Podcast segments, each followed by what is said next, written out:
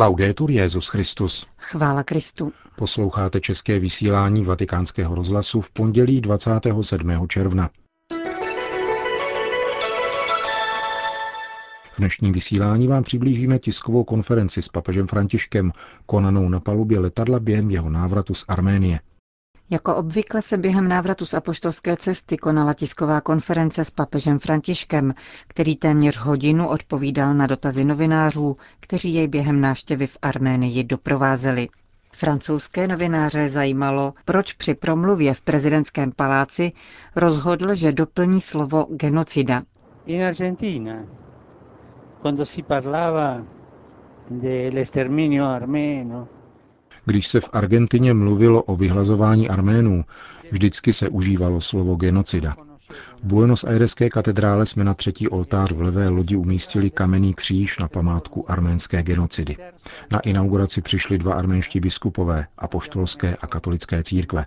Arcibiskup apoštolské církve pak v katolickém kostele svatého Bartolomě dal vybudovat oltář věnovaný tomuto svědci. Jiné slovo než genocida jsem nikdy neznal. Přicházím s ním, Až po příjezdu do Říma jsem zaslechl jiné termíny, jako velké zlo nebo strašná tragédie. Původní arménský výraz ale neumím vyslovit.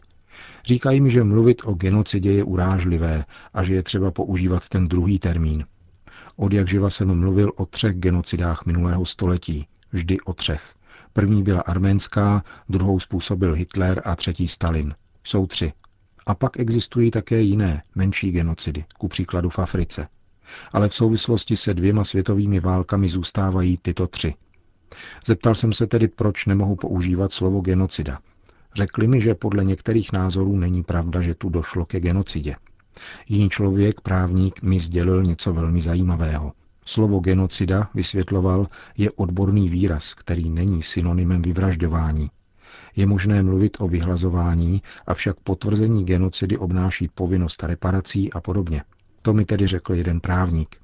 Když jsem si v loni připravoval promluvu ke stému výročí genocidy Arménů, všiml jsem si, že svatý Jan Pavel II. použil oba dva termíny – velké zlo i genocida.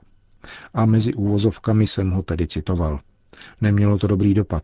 Turecká vláda vydala prohlášení a během několika dní odvolala svého velvyslance, což je mimochodem výborný člověk, pozval nás do Turecka, který se opět vrátil před pár měsíci. Nastalo tedy období velvyslaneckého půstu, ale právo na to má, právo na protest máme všichni.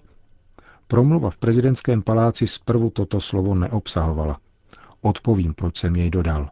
Poté, co jsem vyslechl prezidentův projev po svých minulých zkušenostech s tímto slovem a poté, co jsem je veřejně v loni vyslovil v bazilice svatého Petra, by vyznělo velmi podivně, kdybych alespoň nevyslovil to též. Chtěl jsem nicméně zdůraznit ještě něco jiného a domnívám se, že jsem to řekl. Při této genocidě, stejně jako při dalších dvou, velké světové mocnosti odvraceli zrak. V tom spočívá obvinění. Za druhé světové války měly některé mocnosti fotografie železniční trati, která vedla do Auschwitz. Mohli ji bombardovat, ale neudělali to. Dám příklad proč nikdo nemluví o arménské genocidě v kontextu první světové války a v rámci druhé světové války se mluví o střetu Hitlera se Stalinem a Jaltské konferenci, ale nikoli o lágrech. To je nutné vyzdvihnout a klást historické otázky. Proč jste to vy, mocnosti, neudělali? Neobvinuji, ptám se. Je to zajímavé. Pohledy byly upřené na válku a mnoho dalšího, ale onen národ a pak nevím, zda je to pravda a velmi by mne těšilo, kdybych se to dozvěděl. Hitler prý pronesl, když pronásledoval Židy, kdo si dnes vzpomene na Armény. Připravme stejný konec Židům. Možná to není pravda, níbrž pouhý klep. V každém případě jsem to zaslechl. Ať se tím zabývají historici a zjistí, zda je to tak. Myslím, že tím jsem odpověděl. Ono slovo genocida jsem však nikdy neřekl v urážlivém duchu spíše ve snaze o objektivitu. Mai io la ho detta con animo offensivo, sino oggettivamente. Jednu z dalších otázek položil Edward Petin z National Catholic Register. Svatý otče, zdá se, že stejně jako Jan Pavel II. podporujete Evropskou unii. Chválil jste evropský projekt, když jste nedávno přebíral cenu Karla Velikého. Budí ve vás obavy to, že by Brexit mohl vést k dezintegraci Evropy a možná i k válce? Válka už v Evropě je. Je tu atmosféra roztržky a nejen v Evropě, níbrž i v jednotlivých zemích. Vzpomeňme například na Katalánsko, na Skotsko v loňském roce. Nechci tvrdit, že tyto roztržky jsou nebezpečné, avšak musíme je dobře proskoumat a dříve než učiníme kroky směrem k rozdělení, vést důkladné rozhovory a hledat schůdná řešení. Neskoumal jsem podrobně, jaké důvody vedly k tomu, že se Spojené království odhodlalo k tomuto rozhodnutí. Některá rozhodnutí toho druhu, a myslím, že jsem o tom už kdesi mluvil, rozhodnutí o nezávislosti, jsou vedena touhou po emancipaci. Například všechny latinskoamerické země či africké státy se osamostatnily od madridské či lisabonské koruny, anebo v Africe od Paříže, Londýna, od Amsterdamu, Indonésie v první řadě. Emancipace je pochopitelnější, protože ji motivuje jistá kultura, určitý způsob myšlení. Oproti tomu při secesi, odtržení části území státu a vznik státu nového, a nemluvím ještě o Brexitu, mám na mysli Skotsko, jde o to, čemu se začalo říkat, a nechci nikoho urazit, používám pouze slovo, které užívají politici, jde o balkanizaci. Jde tu v podstatě o secesi, nikoli emancipaci, a na jejím pozadí jsou různá podání skutečnosti, kultury, nedorozumění, ale také mnoho dobré vůle. Jednu věc bych chtěl říci jasně. Pro mne jednota vždy znamená víc než konflikt. Vždycky. Jednota i bratrství však mohou mít nejrůznější výraz. A tady se dostáváme k Evropské unii. Jistě je lepší než nepřátelství nebo distancování. Řekněme, že bratrství je lepší než distancování a mosty jsou lepší než zdi. To všechno nás má vést k zamyšlení. Jednotlivá země se může na věc dívat tak, že je v Evropské unii, ale chce si zachovat nějaké své věci, svou vlastní kulturu. Evropská unie by v sobě měla nalézt sílu. A tím se dostávám k ceně Karla Velikého. Sílu, kterou měla ve svých počátcích. Jde o kreativitu a také o zdravou nejednotnost, totiž dopřávat větší nezávislost, větší svobodu jednotlivým unijním zemím. Promyslet jinou formu unie, být kreativní, Jde o kreativitu v nacházení pracovních míst, v hospodářství. Dnešní tekutá ekonomie v Evropě má za následek, že například v Itálii 40% mladých lidí od 25 let nemá práci. Něco v té mohutné unii nefunguje. Ale nevylévejme s vaničkou i dítě. Snažme se věci zachraňovat a znovu vytvářet, protože nové tvoření lidských věcí a také naší osobnosti je proces, který má probíhat neustále. Dospívající člověk není to též, co dospělý nebo starý. Je tím též i není tím též. Neustále se znovu utváří. A tomu dává život a chuť žít, dává mu to plodnost. A to chci zdůraznit. Dvě klíčová slova pro Evropskou unii dnes jsou kreativita a plodnost. V tom je výzva. Tak to při nejmenším vidím já. Le due parole chiave per l'Unione Europea è creatività e fecondità è la sfida. Non so, così la penso. Další dotaz položil Tilaman Klajung z německého státního rozhlasu. Zajímalo ho, zda by u pětistého výročí reformace, které se bude slavit ve švédském Lundu, nebyla vhodná příležitost zrušit nebo odvolat exkomunikaci Martina Lutera, nebo příležitost k nějaké podobné rehabilitaci. Io credo che le intenzioni di Martin Lutero Myslím si, že úmysly Martina Lutera nebyly pomílené. Byl to reformátor. Některé jeho metody snad nebyly správné, ale v té době, čteme-li například dějiny sepsané pastorem, Němcem luteránského vyznání, který posléze konvertoval, když si uvědomil realitu oné doby a stal se katolíkem, vidíme, že církev nebyla právě vzorem hodným následování. Byla v ní korupce, světskost, láska k penězům a k moci. A právě kvůli tomu on protestoval. Byl inteligentní a rozhodl se udělat krok vpřed, když si ospravedlnil důvody svého počínání.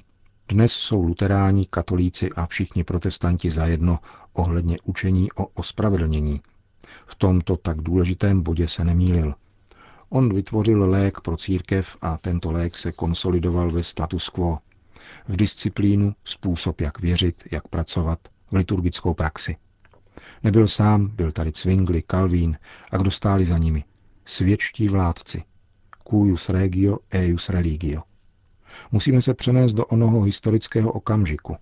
Jsou to dějiny, které není snadné pochopit. Není to snadné a věci se vyvíjely dále. Dnes je mezi námi velmi dobrý dialog a dokument o ospravedlnění je jedním z nejbohatších ekumenických dokumentů, nejbohatších a nejhlubších. Jsou tady však rozdělení, která si nesou jednotlivé církve. V Buenos Aires byly dvě luteránské církve a každá měla svůj pohled na věc. V samotné luteránské církvi není jednota. Sice se respektují, mají se rádi, ale dívají se na věci stejně. Ale nedívají se na věci stejně. Tato různost nám všem možná hodně uškodila a dnes se snažíme najít cestu k setkání po pětistech letech. Myslím, že se musíme společně především modlit. Modlitba je důležitá.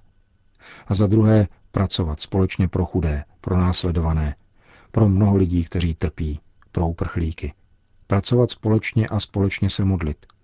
A teologové by měli společně zkoumat a hledat, ale to je dlouhá, předlouhá cesta. Jednou jsem v žertu řekl, že vím, kdy nadejde okamžik plné jednoty. Den po příchodu syna člověka. Není známo, kdy nám Duch Svatý dá tuto milost.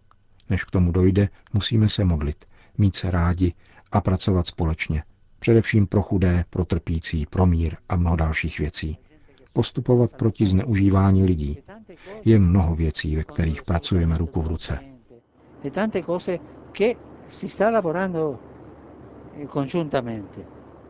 Cecil Chambrot z Le Monde položila svatému otci otázku o komisi, která by se zabývala tématem diakonek.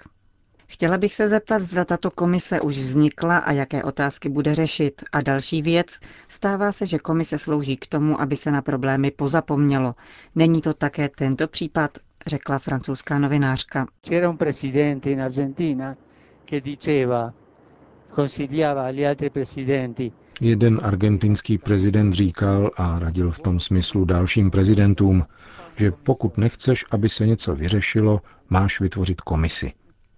První, kdo byl touto zprávou překvapen, jsem byl já, protože rozhovor s řeholnicemi, který byl natočen a posléze zveřejněn v Observatora Romano, byl v této věci úplně o něčem jiném.